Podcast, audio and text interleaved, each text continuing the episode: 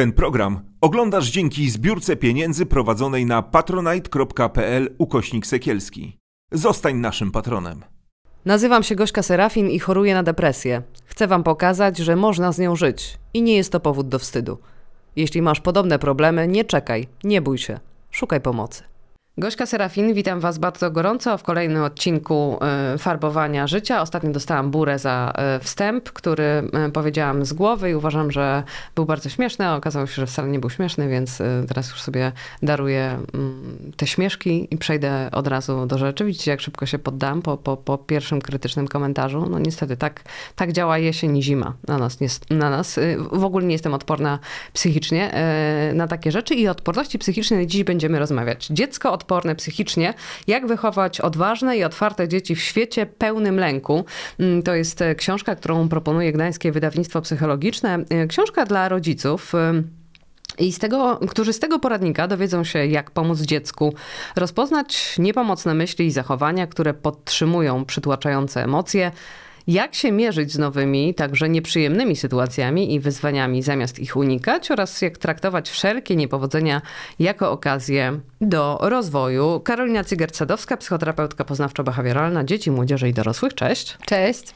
Mamy w Polsce epidemię, mm, no epidemię, ja trochę nie lubię tego, tego słowa, bo ono tak brzmi tabloidowo, ale, ale jest często tak e, określony ten ogromny wzrost e, zachorowań, a może wygrywalności, mhm. tego, że e, dzieci, młodzież chorują bardzo często na zaburzenia lękowe, na, mają epizody depresyjne. Jesteśmy niestety w takiej niechlubnej czołówce, jeżeli chodzi o próby samobójcze dzieci i młodzieży i, i, i samobójstwa.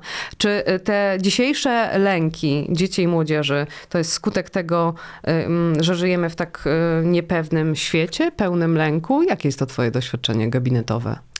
Myślę sobie, że to jest różnie, trochę tak jak w psychologii. Hmm. Chyba. To zależy, to jest program, to, to, w którym można zależy, używać, to dokładnie, zależy. Dokładnie, tak, to zależy. I ja myślę, że to jest trochę tak, że rzeczywiście, tak jak powiedziałaś, że częściowo to jest kwestia tego, jak zmienił się świat i ta rzeczywistość, w której żyjemy my i żyją nasze dzieci e, dzisiaj, tak, że mm, ta rzeczywistość porównawszy do tego, co mieliśmy, nie wiem, 30-40 lat temu, to jest diametralnie e, inny świat i inne wyzwania, e, a z drugiej strony myślę sobie, że są pewne stałe kawałki, które zawsze gdzieś towarzyszyły mm, nam, dzieciom. Też my czasami nazywamy je tak zwanymi lękami rozwojowymi, czyli takimi lękami, które po prostu w etapie rozwoju człowieka się pojawiają. I jeśli nie są właśnie w odpowiedni sposób, powiedziałabym, wsparte przez otoczenie, to w naturalny sposób będą mijać. Więc to jest moim zdaniem trochę taka mieszanka. Rzeczywiście, z jednej strony pewnych naszych takich wrodzonych predyspozycji i naturalnych konsekwencji rozwoju, ale z drugiej strony też wyzwań, które no, w dzisiejszym świecie e, myślę są e, szczególnie e, lękorodne, tak bym powiedziała, właśnie związane z tym, że pojawia się więcej, więcej lęku i to już od najmłodszych lat. A to jest, widzisz taką falę u siebie w gabinecie takiego postpandemicznego lęku, jeżeli chodzi o dzieci, młodzież, dorosłych też? To cały czas się utrzymuje? Myślę sobie, że to jest trochę tak, że rzeczywiście była taka fala zaraz po tym, jak pandemia się gdzieś skończyła, jak zaczęliśmy wracać. To był moment moment trudny, a teraz mam wrażenie, że to jest trochę takie zbieranie e, e, już tej, tej, tej fali, która gdzieś tam e, opadła, ale, ale te osoby się gdzieś pojawiają, trochę mierząc się już rzeczywiście z tym światem, który no po pandemii też jest już trochę, trochę inaczej o różnych rzeczach myślimy, trochę,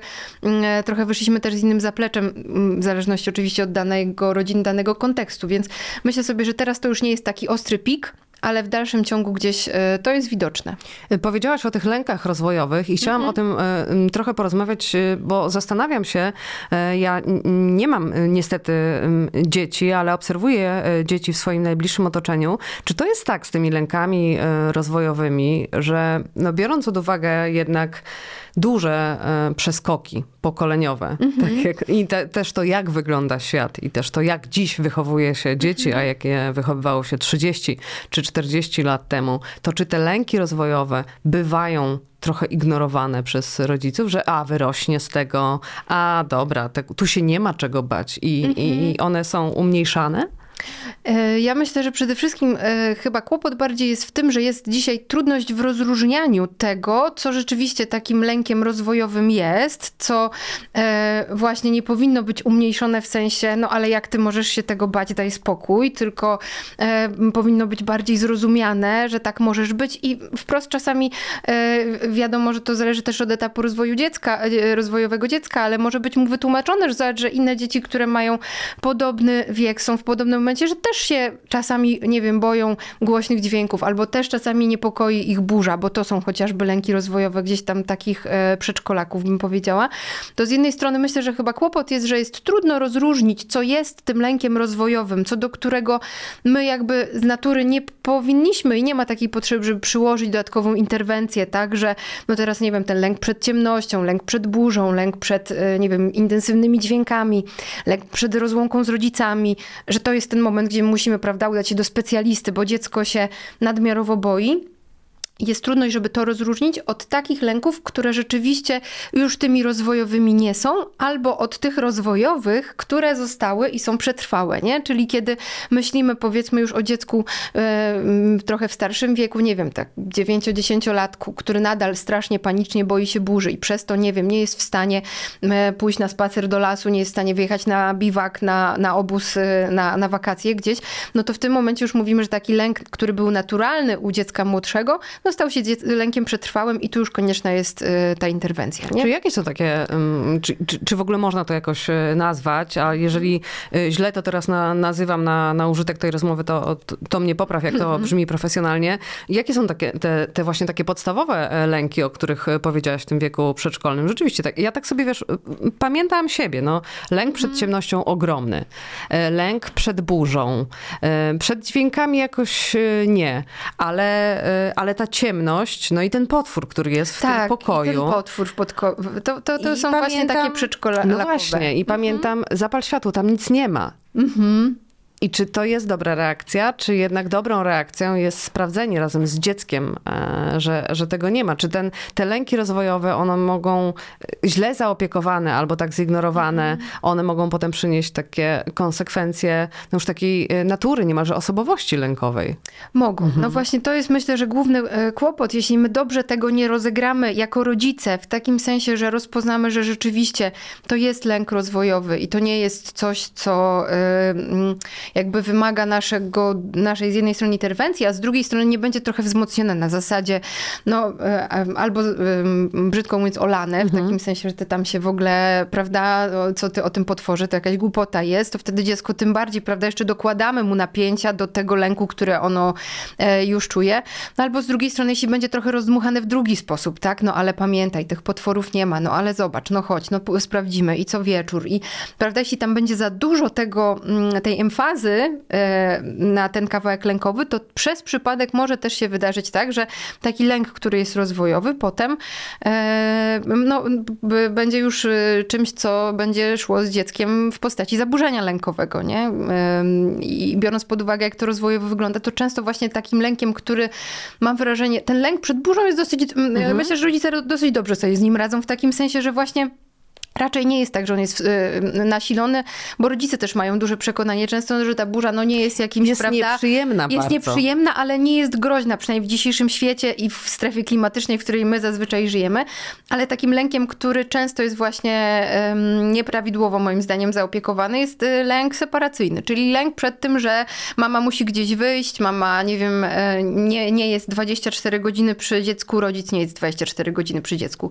I o ile taki lęk jest zupełnie normalny, normalny i funkcjonalny, powiedzmy u 3-4-latków i on jest też ewolucyjnie uzasadniony, bo 3-4-latek to jest prawda takie dziecko, które zaczyna coraz bardziej wychodzić poza ten bliski świat, ono zaczyna eksplorować. No i dobrze by było, żeby miało taki kawałek wewnętrznego hamulca, prawda, ten taki, e, ewolucja nam to daje w postaci właśnie lęku, który takie trochę przyhamuje, tak, że no to tak nie odchodź za, za daleko od tego rodzica, bo rzeczywiście... Bo tam są lwy.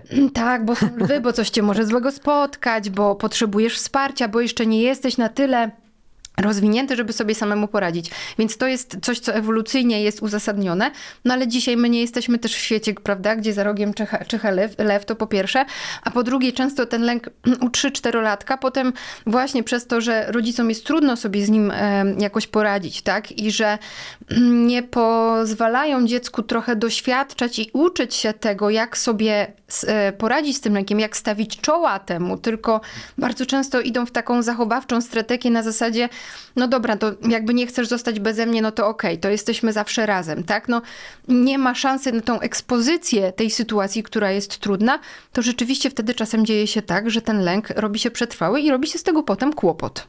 Czy jest taki moment w tym e, życiu rozwojowym, czy nie wiem, może nawet e, szkoła podstawowa, e, tak sobie myślę, jak, jak to podzielić na, na te okresy, mhm. że tam nie ma już takich lęków rozwojowych, że one mogą być takie bardziej, no nie wiem, społeczno-towarzyskie albo, albo lęk przed złą oceną.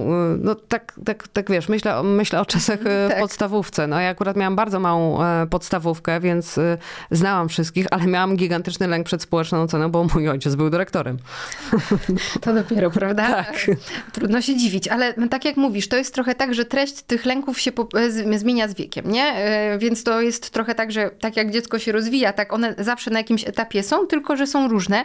I rzeczywiście, jak potem mamy takiego szkolniaka, prawda, który już jest w szkole podstawowej, no to tam już jest mniej, prawda, lęku o to, że jest potwór pod łóżkiem, a więcej będzie lęku e, o to, prawda, co powiedzą rodzice, co powiedzą znajomi, albo też pojawiają się takie lęki na temat, mm, powiedziałabym, takich zjawisk, które stają się w zakresie świadomości już takiego szkolniaka, jak na przykład, nie wiem, właśnie śmierć, pandemia, katastrofa jakaś, wypadek, prawda, rodzice zginęli, no takie straszne wydarzenia, o których się czasem słyszy, czy to w mediach, czy czy po prostu z życia, a człowiek, e, młody człowiek już jest na tyle mądry, że zaczyna e, jakby rozumieć, że to nie są, to nie jest bajka, to nie jest coś, co ktoś opowie, tylko to się może zdarzyć w realnym świecie. I rzeczywiście wtedy to jest też taki okres, gdzie no, te różne lęki właśnie, nie wiem, przed, czy przed podróżą, czy przed różnymi strasznymi rzeczami, ktoś mnie porwie, e, przyjdzie zły pan, prawda, i, i, i zabierze, albo to, to jest też takie podstawówkowe,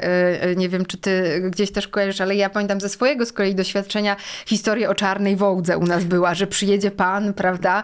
I to jest dokładnie trochę ten etap y, lęku rozwojowego, gdzie właśnie ktoś mnie zabierze, zdarzy się coś bardzo strasznego w moim życiu. Słuchaj, mnie siostra straszyła tym, że zadzwoni do baby Jagi. E, I dzwoniła do swojej koleżanki ze stacjonarnego, mówiąc, że wiesz, że mhm. halo, baba Jaga, i ja byłam grzeczna. W sensie jakby tak się bałam w Jak ogóle. Tak, prawda? Y, ale pojawiają się też takie hasła. Nawet jeżeli no kurczę, jeżeli nie zrobi tego rodzic, to nieumyślnie zrobi to babcia albo dziadek. Tak. Powie, bo cię pan zabierze, bo to, bo tamto. Jak to może wpływać? Czy, to, czy to, to, to nie jest takie niewinne hasełko, które wszyscy słyszeliśmy przez lata, jakoś wszyscy żyją? Jest no wszystko okej, okay, nie? Więc jakby na pewno powiedziałabym tak, że to może wpływać dwojako, trochę ze względu na to, że różne dzieci mają różną bazę biologiczną. I też my wiemy z badań, że zaburzenia lękowe generalnie oprócz tego narzutu środowiska czy z doświadczenia, e, bardzo zależą od takich naszych wrodzonych predyspozycji. Są osoby, które bardziej się w tym lęku są bardziej wrażliwe. Mm, też myślę o dzieciach, to właśnie widać na, na płaszczyźnie takiej wrażliwości, że mają większe reakcje emocjonalne na różne trudne rzeczy, że w ogóle te emocje są bardziej takie intensywne. To są też dzieci, które y, właśnie często y, dużo bardziej przeżyją takie hasło, bo cię baba Jaga zabierze, mhm. nie? Bo dużo, dużo mocniej, więc to na pewno wpływa od pewnej bazy biologicznej, zależy od bazy biologicznej, ale z drugiej strony będzie zależało też trochę od tego, jak często my to słyszymy słyszymy i od kogo my to słyszymy. Bo jeśli my to słyszymy rzeczywiście od ważnych dorosłych w życiu, że ci mama mówi, bo cię, czy babcia ukochana, tak, bo cię pan zabierze, bo cię e, właśnie tutaj ktoś e, porwą cię, mhm. albo jak będziesz e, się źle zachowywać, to no to nie wiem, nie będziesz, my cię gdzieś wyślemy do szkoły z internatem, już nie będziesz z nami. Też takie groźby, prawda? Są, to rzeczywiście, jeśli to jest od bliskich dorosłych, którzy powinni budować w nas zaufanie i powinny dawać tą ramę, E, właśnie dziecku, żeby ono czuło się bezpiecznie, żeby czuło się zaopiekowane, że czuło się, że tu mu nic nie grozi, to to rzeczywiście może mieć bardzo duże znaczenie właśnie pod takim kątem destabilizacji w ogóle takiego świata, nie? I trochę dziecko zaczyna się wtedy uczyć, nabiera takiego przekonania o życiu, że ten świat jest bardzo niebezpieczny, że to nie jest trochę tak, że ja e, będę chciał iść przez to życie, prawda, z otwartą, z otwartą głową i e, podejmować różne wyzwania, tylko wprost przeciwnie, ja muszę przez to życie iść trochę kuląc się, e, prawda, gdzieś tam przemykając, bo na każdym kroku może przydarzyć mi się coś złego. Czyli trochę takie hasełka niewinne, jeśli są właśnie w odpowiedniej, powiedziałam, częstotliwości i od odpowiednio ważnych dorosłych wypowiadane, mogą prowadzić do tego, że u dziecka kształtuje się taki bardzo lękowy obraz świata i że ono zaczyna w tym lękowym obrazie y, widzieć siebie i funkcjonować.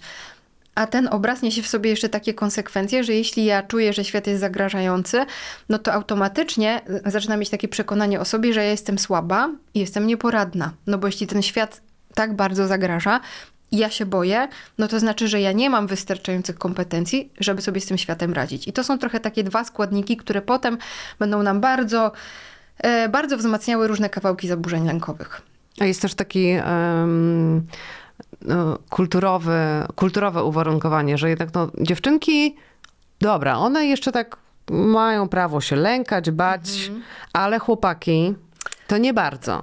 No, chłopak ma być trochę łobuzem, ma być e, odważny i e, bojący się czegoś e, albo wyrażający jakiś lęk o coś chłopiec. Mhm. Szybciej dostanie właśnie taki krótki, ostry przekaz niż dziewczynka? Myślę, że kulturowo jest to gdzieś e, bardzo w nas. E, chociaż teraz myślę sobie, że to się już powoli zmienia i to jest całe mhm. szczęście, że są rodzice, którzy zaczynają tu widzieć i że my coraz częściej zaczynamy, zwra- zaczynamy zwracać uwagę, że to, że jesteś dziewczynką, to, że jesteś chłopcem, to nie znaczy, że nie wiem, musisz być silna, silniejszy, czy że masz prawo pokazywać emocje, bądź ich nie pokazywać. Myślę sobie, że tu naprawdę się dzieje zmiana i ja gdzieś mam dużo nadziei w sobie, że, e, że ta zmiana będzie dalej w taki sposób przebiegała, ale rzeczywiście czasem jest tak, że e, że u dziew, dziewcząt jakby łatwiej chyba też o tym mówić, że mm, ona jest, nie wiem, nieśmiała, że jej trudno wejść w grupę, że się stresuje, mm, albo nie wiem, że, że gdzieś właśnie się jakoś boli ją brzuch rano przed szkołą, że to jakoś z dziewczynkami łatwiej jest o tym rozmawiać. A chłopaki się marzą. A chłopaki no. się marzą, chłopa chłopaki też często nie powiedzą. Mhm. I to jest chyba główny, główny kłopot, że oczywiście zależy od relacji, jaką mamy z naszym dzieckiem, ale E, czasem zdarza się tak, że e, chłopiec, jeśli mm, no, czuje, że to nie jest w granicach, mm, nie wiem, przyzwolenia w byciu chłopcem u mnie w domu, powiedzieć, że się czegoś boję, albo powiedzieć, że właśnie boli mnie brzuch przed pójściem do szkoły, bo się stresuje, e, no to raczej może mieć też taki sposób radzenia sobie na trzymanie tego lęku i tego napięcia gdzieś wewnątrz siebie, E, no jak wiadomo, jak trzymamy takie napięcie, to no prędzej czy później gdzieś tam znajduje ujście i czasami zdarza się to właśnie w takich zachowaniach, które my potem nazywamy właśnie, że to niegrzeczny albo agresywny, albo właśnie głośny, przekraczający, y, no takie to tak zwane niegrzeczne dziecko, niegrzeczny chłopak, nie? A to czasami jest nic innego jak skutek właśnie niezaopiekowanego lęku. Kolejnym takim składnikiem jest większe ryzyko, że, mm, że dziecko będzie miało tak, ten komponent lękowy, lękowy taki mocno pobudzony, jeżeli e, no, widzi, widzi w domu lękowych rodziców na przykład, albo zachowujących się e, lękowo. Nie tylko rodziców, może to być też e, ktoś z, z dalszego otoczenia, no ale też najczęściej na przykład babcia, dziadek i tak dalej. To, to, to, co się dzieje w domu, jeżeli chodzi o, o ten lęk. Nawet on nie musi być chyba wypowiedziany, bo lęk ma do siebie, że on się też tak. Bardzo. Y, I jakby poruszasz mega ważny mhm. kawałek, taki, z którym czasami my pracując w gabinecie, to jest w ogóle pierwszy krok, który y, uświadamiamy i duży kawałek pracy, który mają do zrobienia rodzice tak naprawdę, a nie wcale lękowe dziecko. Bo rzeczywiście zaburzenia lękowe w ogóle należą do takich zaburzeń, ja je często nazywam takimi lepkimi klejącymi się. Trochę tak jak e, jeśli rodzic jest lękowy, to jest bardzo duża szansa, że ta współwystępowalność jest no, rzeczywiście gdzieś tam w jakichś badaniach 60-80% lęki dzieci i rodziców wzajemnie na siebie, prawda? Jeśli rodzic jest lękowy, to podobnie czuje dziecko i, i w drugą stronę. Jeśli dziecko e, czuje lęk, to bardzo często są też tacy rodzice, którzy łatwo się w tym lęku zapalą. Oczywiście ma to swoje też e, ewolucyjne kawałek, prawda? To dobrze, żebyśmy się tym lękiem trochę pozarażali, no bo jak nas gonił, e, goniła ta, gonił ten lew na sawannie, prawda, i trzeba było uciekać, no to jeśli widzę, że ktoś ucieka i się boi, no to dobrze się też bać i też uciekać. To jest jakby mądre. No i lęk też umożliwia nam odpalenie całej naszej fizjologii, która stoi za tym, że my jesteśmy w stanie uciekać, prawda? Rośnie nam tętno, ciśnienie krwi, przyspiesza się oddech, czyli ta cała fizjologia, ona z punktu widzenia ewolucji jest no bardzo y, y, użyteczna i fajnie, żebyśmy ją mieli. Kłopot pojawia się tylko, y, powiedziałabym, w naszej rzeczywistości dzisiaj, kiedy tego lwa nie ma, a kiedy reakcję lękową może wywołać sama myśl. Samo martwienie się Ona może taką fizjologicznie taką samą Tak, taką reakcję samą, wywołać. Dokładnie. Taką samą jak ten lew stojący za rogiem, którego my się boimy i, i właśnie mobilizujemy się, żeby zaciska nam się do żołądek, no bo to nie jest czas na trawienie, to jest czas na uciekanie, prawda? To taki sam, taka sama fizjologia się pojawi w momencie, gdy ja pomyślę sobie, e, będąc tutaj w butach młodego człowieka, że jutro mam sprawdzian z biologii, na którego nic nie umiem e, i znowu dostanę jedynkę, nie? To jest dokładnie ten sam kawałek fizjologii. No i tu będzie bardzo duże znaczenie odgrywało to, w jaki sposób na te lęki dziecięce będą reagowali właśnie rodzice. Czy będą reagowali z kawałka, że my też jesteśmy lękowi i że no ja też nie wiem, jak to będzie i wiesz, no, no tak, to rzeczywiście, to, to jest, y, dostaniesz tą jedynkę, no i możesz nie zdać wtedy, no nie wiadomo, czy będzie można to po, poprawić, no ale no, a może pani zada jeszcze trudniejsze py, pytania na tej poprawie, prawda? To są cały czas takie komunikaty, które będą nam sprawiały, że ta spirala lęku będzie, y, będzie się nakręcała. A komunikat taki ostry, to jakby jak nie zdasz, to... Znaczy wiesz, no możesz, jak to masz jedynkę? Masz przynieść piątkę. Tak, nie, tak nie też może mnie być. to, Co taki prawda? komunikat też może zrobić? Takie bardzo, nie, krótkie. To jest też coś, co nie dość, że y, sprawia, że lęk y, rośnie, to jest jeden kawałek, ale z drugiego kawałka to jest też duże poczucie unieważnienia tego, jak ja się czuję, nie? A i trochę prosta droga do nauczenia, że słuchaj, to co ty czujesz, to w ogóle nie jest ważne, bo ważne jest to, że ty masz mieć piątkę albo masz zdać, nie? Więc to jeszcze dodatkowo będzie nam ten lęk wikłać. Co się składa na y, odporność psychiczną? No to takie y, bardzo szerokie hasło odporność psychiczna. Czy jest jakiś taki, my ją budujemy przez, przez całe życie, czy jest jakiś taki szczególny moment, kiedy jednak no, ten, ten trzon się y, buduje, a potem już możemy ją tylko naprawiać, psuć, naprawiać, psuć.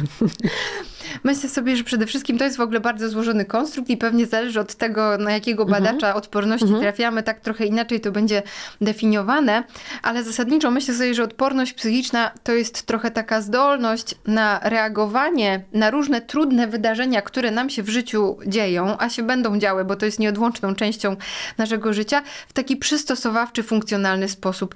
Przystosowawczy, czyli mam, mam na myśli, że no jak przed tą klasówką, na którą ja muszę pójść, bo na przykład, nie wiem, chcę skończyć szkołę, bo jest to jakoś dla mnie ważne, nie wiem, bo chcę się dostać na studia i muszę pójść na egzamin.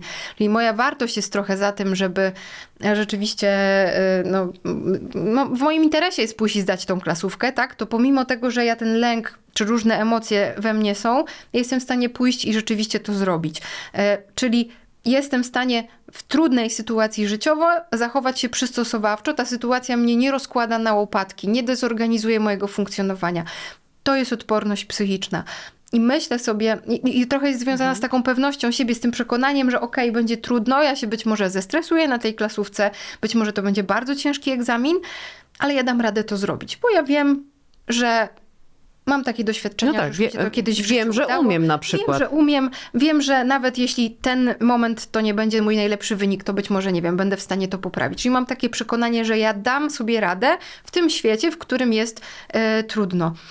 Ale często może być tak, że y, umiem, bo kułam, kułem, ale ten lęk jest tak duży, że jest ta e, panika. Ja na przykład, nie ucząca się jakoś e, wybitnie, absolutnie, mnie denerwowały osoby, oczywiście im zazdrościłam tych piątek i tak dalej, ale mnie denerwowały osoby, które wiedziałam, że są wykute na blachę, i zamiast, wiesz, zachowywać jakiś taki absolutny stoicki spokój przed tym sprawą, to ja, nie umiejąc nic, myślałam sobie, no jakby, no już przepadło, no będzie co ma być. I nie stresowałam się, a te osoby, które umiały bardzo dużo, wpadały w jakąś absolutną e, panikę, więc nawet ta, ta wiedza i te zasoby nie uspokajały ich. To też może być e, Tak, to jest częste. też myślę, że ważne, bo to jest trochę taki kawałek, w którym ja mam wiedzę i mam zasoby, ale nie mam przekonania, że ja sobie dam radę. Że zależy, jaki to może być paradoks, że my bardzo często chcemy wyposażyć nasze dzieci właśnie w różne umiejętności, w różne narzędzia i bardzo często nasze dzieci mają te umiejętności i narzędzia.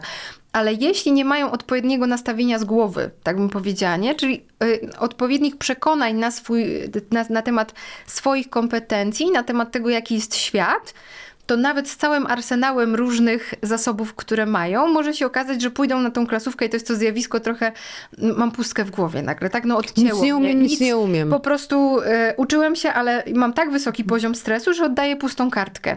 I to nie dlatego, że rzeczywiście, nie wiem, jakoś oszukuję, że się uczyłem, a w sumie to się nie uczyłem, dlatego ta pusta kartka, tylko rzeczywiście lęk działa w taki sposób, że kiedy się pojawia w naszym mózgu, pojawiają się, neurobiologia tak działa, pojawiają się odpowiednie neuroprzekaźniki, e, e, które wpływają na nasz układ nerwowy i sprawiają, że takie struktury, które odpowiadają za odpamiętywanie, chociażby hipokamp, no działają inaczej. I rzeczywiście jest trudno sobie przypomnieć w sytuacji wysokiego stresu rzeczy, których uczyliśmy się, nawet jeśli, e, nie wiem, 10 minut wcześniej ja byłem w stanie e, wyrecytować. Czyli to naprawdę może nas e, realnie w życiu zablokować. No to tak już na maksa paraliżujący e, strach. Albo na, no, teraz mówimy o, o klasówce, bo rozmawiamy o dzieciach, ale, ale z tym leci się dalej przez życie, potem przez studia. Potem nie jestem w stanie wystąpić, nie wiem, w pracy na jakiejś prezentacji, Dokładnie. mimo że mam ją w małym palcu, albo że przez cały tydzień ćwiczyłem ją przed lustrem, a I potem wychodzę. jest tak, a potem jest ten gigantyczny lęk. No to tu jest jeszcze ta prezentacja, no ale klasówka to, to klasówka, siadasz nad tą e, kartką, ale nagle może pojawić się, e, się pustka i to jest takie no, dużo bardziej bolesne niż jednak się nie uczy nauczyć i sprawiedliwie dostać tak. tą gałę, niż, niż nauczyć. nauczyć. i dostać tak. E, jedynkę. I weź temu rodzicowi potem wytłumacz. No przecież uczyłaś się tyle czasu, dlaczego jedynka? Zwłaszcza, że często jest to interpretowane mhm. właśnie jako kłamstwo, nie? Tak. Że ty się wcale tak nie przygotowałeś, no przecież nic nie napisałeś, że rzeczywiście rodzicom czasem jest trudno zrozumieć ten kawałek, że to naprawdę tak działa nasza głowa. No, zrozumieć, czy uwierzyć w ogóle dziecku że tak. ono się uczyło, nie? Skoro dzieci ryby głosu nie mają i w ogóle tam dzieciom to, się nie wierzy, nikt tak, nie słucha to lepiej dzieci, tutaj nie, nie wsłuchiwać się mhm. za bardzo, tylko mieć swoje zdanie, nie? Więc, no ale my tu idziemy jeszcze dalej, bo mówimy trochę, y, myślę sobie, że to jest w ogóle czasami trudne. Mówimy o tym, że właśnie nie chodzi o to, ile my temu dziecku włożymy, tak powiedziałabym, takich zasobów realnych umiejętności, takich rozumianych edukacyjnie, prawda? Że nie wiem, no, będzie umiało świetnie liczyć, tańczyć, grać w piłkę, pływać i no masa jeszcze innych rzeczy, tak jak to dzisiaj się dzieje tylko że rzeczywiście znaczenie mają trochę te umiejętności, które my mamy z rozumienia siebie, własnych emocji, zarządzania tymi emocjami e, i mm, e, przekonania co do własnej skuteczności w życiu, nie? że to jest w ogóle ten kawałek związany z odpornością psychiczną. I zapytałaś, czy to jest jakiś e, etap w życiu, kiedy to się kształtuje to ja sobie trochę myślę, że to jest tak, że z jednej strony rzeczywiście my pracujemy na to całe życie, na to, żeby. To jest trochę jak z mięśniami, nie? Że jak chodzimy na siłkę, no to one się, prawda, robią mocniejsze i mamy tą odporność e, lepszą. Jak nie chodzimy, no to wiadomo, jest, prawda, e, tutaj nie ma co zastanawiać się, że podniesiemy jakieś wielkie ciężary, ale myślę sobie, że ten trzon i ten moment, w którym rzeczywiście budują się trochę te podwaliny, no to jest właśnie dzieciństwo, nie? To jest właśnie ten moment, w którym my odważnych dorosłych dostajemy różne komunikaty, które będą nas uczyły tego, no czy ten świat jest straszny, czy nie, jaki ty w tym świecie jesteś. Czy ja w ciebie wierzę, że słuchaj, rozumiem, że się boisz tego, że lecimy na wakacje samolotem i wiem, że to jest stresujące. Już ja też trochę się boję, też mnie trochę ściska w brzuchu, też mi jest trochę niepewnie, ale ja wiem, że my sobie damy radę, wiesz? To jakby idziemy spróbować. No, Pewnie byłoby na mnie fajnie, gdybyśmy przynajmniej nie dali sobie szansy zobaczyć, jak to jest. Czyli czy ja mam takie nastawienie, które zachęca do traktowania mojego życia jako no, pe, pe, pewien eksperyment w takim sensie sprawdzania różnych rzeczy, nie zakładania, że coś ci się nie uda. No nie, no, no rzeczywiście, ty masz problem ze spaniem poza domem, no to może nie iść do tego kolegi, jak a, cię zaprosi. A to też nie, może być często mylone z takim um, uczeniem odwagi na siłę, no, przecież y, mm, chcemy, żeby był odważny. Tak. Najczęściej chłopiec, nie? Albo mhm. odważna. No to niech, no co, jak ma się nauczyć, jak nie spać u kolegi? Bo to jest trochę, mhm. znowu by, myślę, że dosyć taka sfera, w której trzeba to dobrze skalibrować, nie? Bo nie chodzi nam o rzucanie kogoś na głęboką wodę trochę, no ale co ty się tutaj, prawda? Nie masz się, chłopak w twoim wieku to już dawno na noc chodzi do mhm. kumpla i tu nie Albo nie chce jechać tak? na kolonie, tak? No, albo, wszyscy no, jadą. Właśnie, nie bądź mazgajem, wszyscy jadą, zobacz, nie? Y, czyli, że z jednej strony to nie chodzi chodzi o to, żeby zmusić i wrzucić tam człowieka na siłę, ale chodzi o to, żeby być przy nim wspierająco i wierzyć w to, że on jest w stanie wykraczać poza tą swoją strefę komfortu, ale nie 5 kilometrów dalej, tak? Czyli dziecko, które nigdy nie spało poza domem, nagle jedzie na dwa tygodnie kolonii.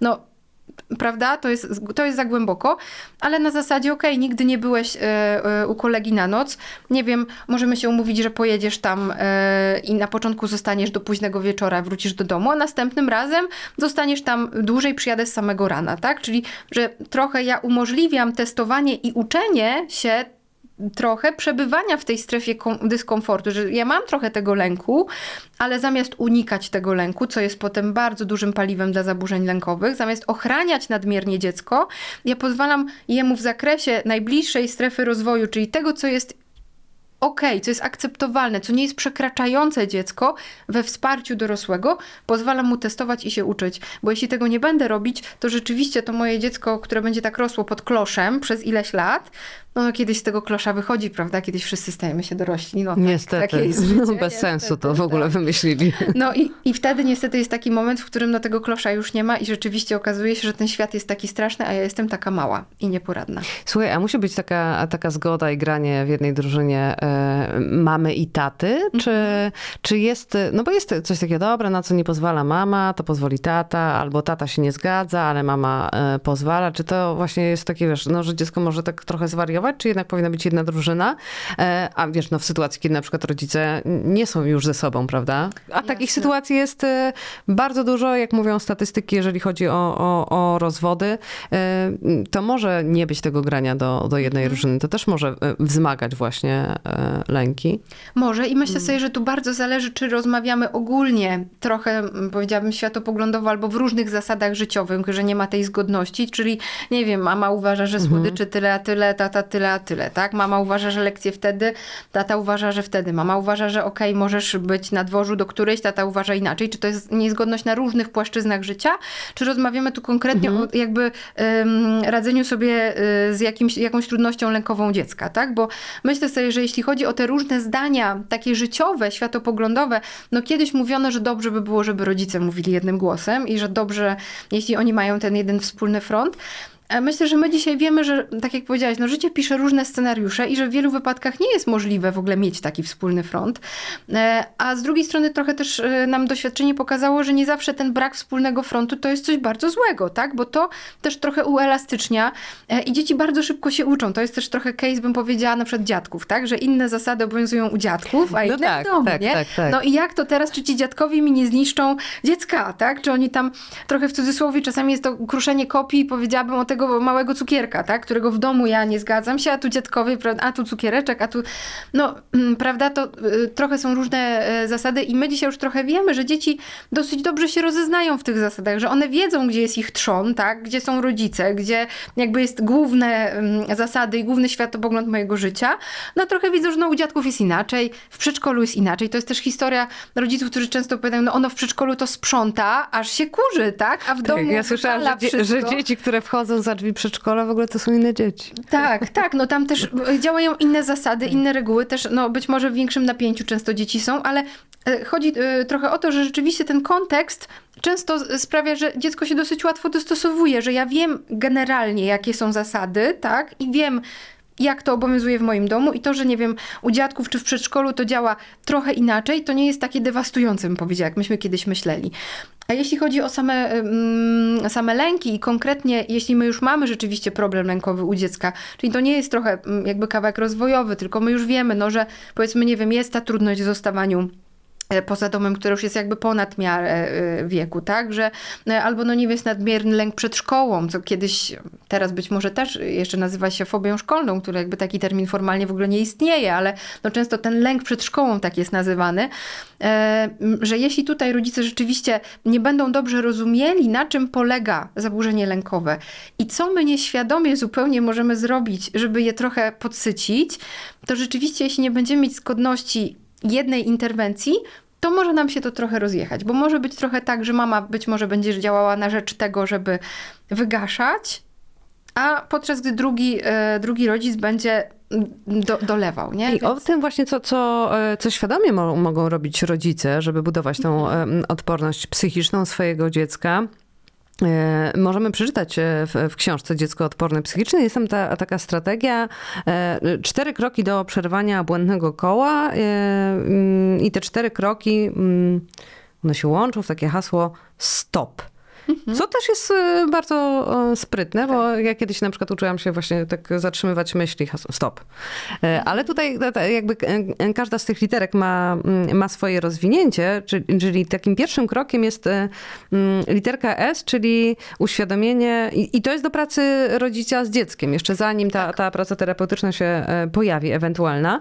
Mm, żeby uporać się z lękiem, trzeba go najpierw rozpoznać i, i, i ta literka S to jest takie stop, strach mnie bierze, nie? Tak, Czyli jakby tak, dzieje? rozpoznanie tego, tego swojego lęku. E, T, teraz wydarzy się coś złego. Takie są e, myśli.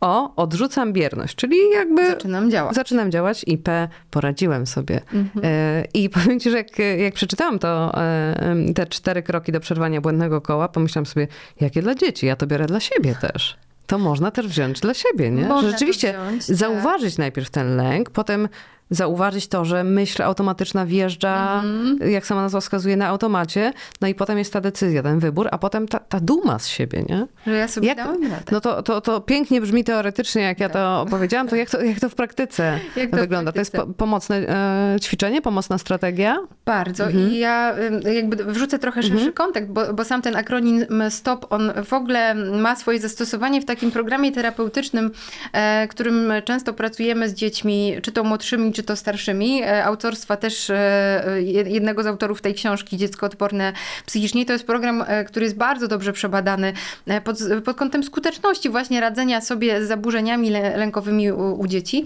I rzeczywiście on jest skonstruowany trochę pod pracę taką gabinetową. To jest podręcznik dla terapeuty, podręcznik ćwiczeniowy dla dziecka i ta praca dzieje się już ze specjalistą. A trochę mm, jakby autorzy tego programu, autor te, tego programu wyszedł z takiego założenia, że rzeczywiście jest, e, tak jak powiedziałam, o tej lepkości zaburzeń e, mhm. lękowych e, i o tym, że tak naprawdę no, największą interakcję z dzieckiem, z młodym człowiekiem, no nie ma terapeuta, który się widzi raz, prawda, w tygodniu na sesji, tylko właśnie rodzice i że to są czasami takie bardzo proste, gdzieś powiedziałabym takie techniki, które potem jak my o nich słyszymy są dosyć oczywiste, tak, no musisz rozpoznać ten lęk, ale że jest trochę tak, że rodzicom e, gdzieś e, nie ma takiego miejsca, gdzie by to było tak jasno, bardzo po kolei wytłumaczone, no co ty masz zrobić, żeby pomóc temu swojemu dziecku w momencie, gdy, no nie wiem, ma jakiś lęk, który już tobie się wydaje, że, e, no, że jest nadmiarowy, albo nawet niekoniecznie nadmiarowy, być może ma te lęki rozwojowe, a ty się zastanawiasz, jak to zrobić, żeby go nie rozhulać, nie podsycić, czyli żeby dobrze zareagować.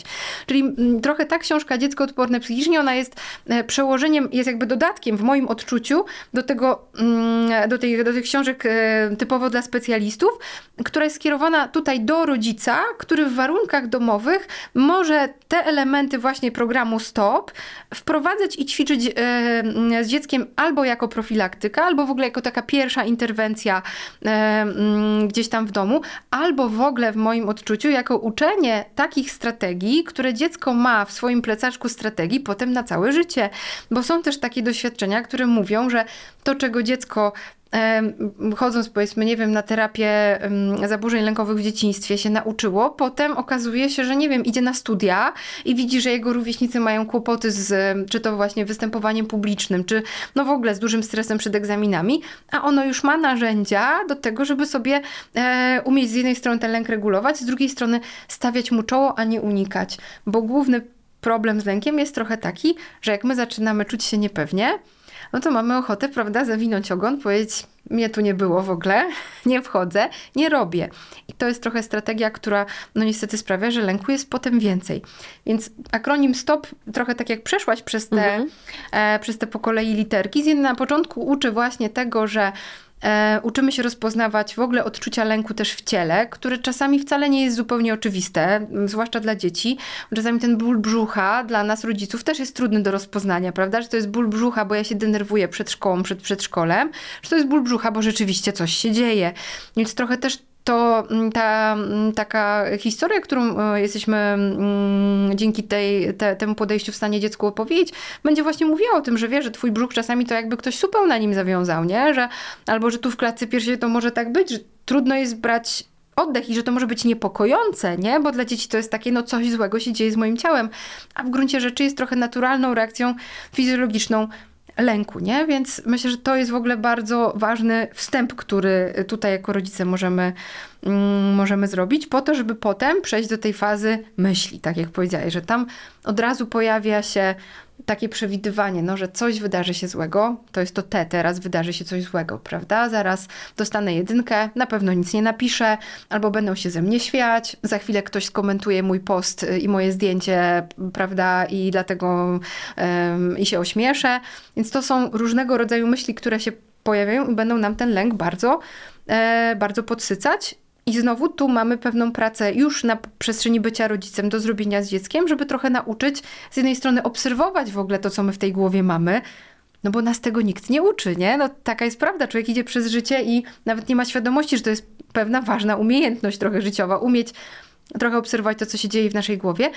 No i umieć trochę być może zadawać pytanie, czy to jest prawda, to co ja myślę. Że rzeczywiście tak się za chwilę wydarzy, że świat się zawali, jak ja nie napiszę tej klasówki, nie? Więc myślę, że to, yy, to jest yy, trudny kawałek często, ale myślę, że bardzo ważny i wiem, że też w pewnym procesie dzieci się tego yy, fajnie uczą. O, słuchaj, rodzice, mm, być może bardzo często jest tak, że to rodzice najpierw powinni się e, nauczyć tego, tego, e, tego stop i też e, sami to stosować. E, e, Ciekawe w tej książce jest to, że jeżeli trochę na przykład nie wiemy za bardzo, jak temu dziecku to opowiedzieć i wyjaśnić, tam są w ogóle przykładowe... e, Tak, cały scenariusz. Prawda? scenariusz rozmowy jak niemalże, to opowiedzieć tak. dziecku, nie? I też bardzo fajnie, myślę, że ważnym aspektem w ogóle radzenia sobie z lękiem, który też jest zawarty w tym stop, bo to jest ta literka O, która mówi Mhm. o tym, że odrzucam bierność, nie? Że jak my mamy ochotę, czy nasze dziecko ma ochotę uniknąć, co jest z jednej strony znowu y, y, w pewien sposób naturalne, tak? Jeśli mamy dużo emocji przytłaczających, To jest trochę- powiedziałabym, że to jest logiczne. tak, żeby no prawda... Uniknąć, no. Nie, ma, nie idę w paszczę lwa, bo to jest Tak. prawda ewolucyjnie bez sensu, tylko chcę uciec, chcę, chcę uniknąć, chcę prawda podjąć jakieś, albo czasami chcę wejść w taki stan hibernacji, no jak już wiem, że nic nie zrobię, no to może udam, że jestem nieżywa, nie? No tak, ale to jest jak faktura z opóźnionym terminem Tak. płatności, bo jak się nazbiera tych rachuneczków troszkę, To cię dogoni. E, A nazbiera się. Jeżeli się nie skonfrontujemy z tym, Tak. z tym lękiem, nie będzie tej ekspozycji na naszych warunkach na przykład, nie? To już mówię jako wiesz o, o osobie dorosłej, która się uczyła e, pracy ze swoimi rękami, e, no to tak powolutku, powolutku wychodzenie z norki, no ale da się, bo inaczej to nie ma. Znaczy, ale jeszcze jest opcja, że tam na głęboką wodę nie umiesz pływać, to cię wrzucę, to się nauczysz. No to jest e, zimny chów. No sorry, sorry. zimny chłop, tak? Ale rzeczywiście, wiesz, no jakby są różne, y, różne narzędzia, różnego rodzaju interwencje terapeutyczne i ni- nikt z nas nie namawia tutaj, prawda, do właśnie takiego zimnego, czy, czy na zimno interwencji, e, ale właśnie, żeby ta ekspozycja, o której powiedziałaś, czyli to mierzenie się z trudnymi sytuacjami, żeby ono, żeby, mm, to jest trochę też fajnie w tej książce podane jako pewien styl życia oparty o radzenie sobie z wyzwaniami, o podejmowanie wyzwań, a nie o unikanie wyzwań. Bo czasami ja myślę sobie, że ja dużo tego w takiej pracy gabinetowej też widzę, że mm, nie wiem, czy był inny okres trochę w tak, jakby w, dziejach ludzkości, kiedy ro, rodzice mieli taką wiedzę i byli tak bardzo skoncentrowani na tym, żeby swoje dziecko dobrze wspierać, że mają bardzo często swój ba- bagaż bardzo trudnych doświadczeń rodzicielskich, nie chcą tego powielić, więc dużo wkładają nakładu, dużo czytają, dużo się orientują. To jest wszystko wspaniałe, mają dużą wiedzę.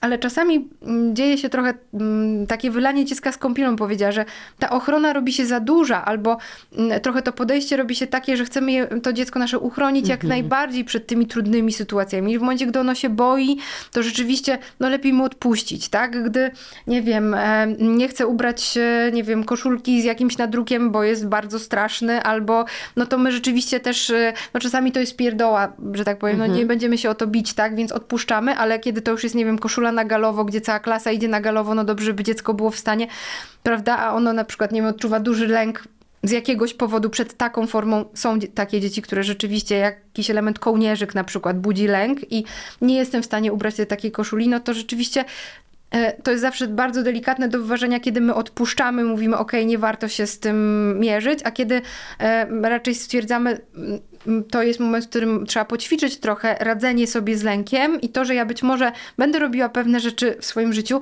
pomimo tego, że mam ten lęk, bo one są dla mnie ważne.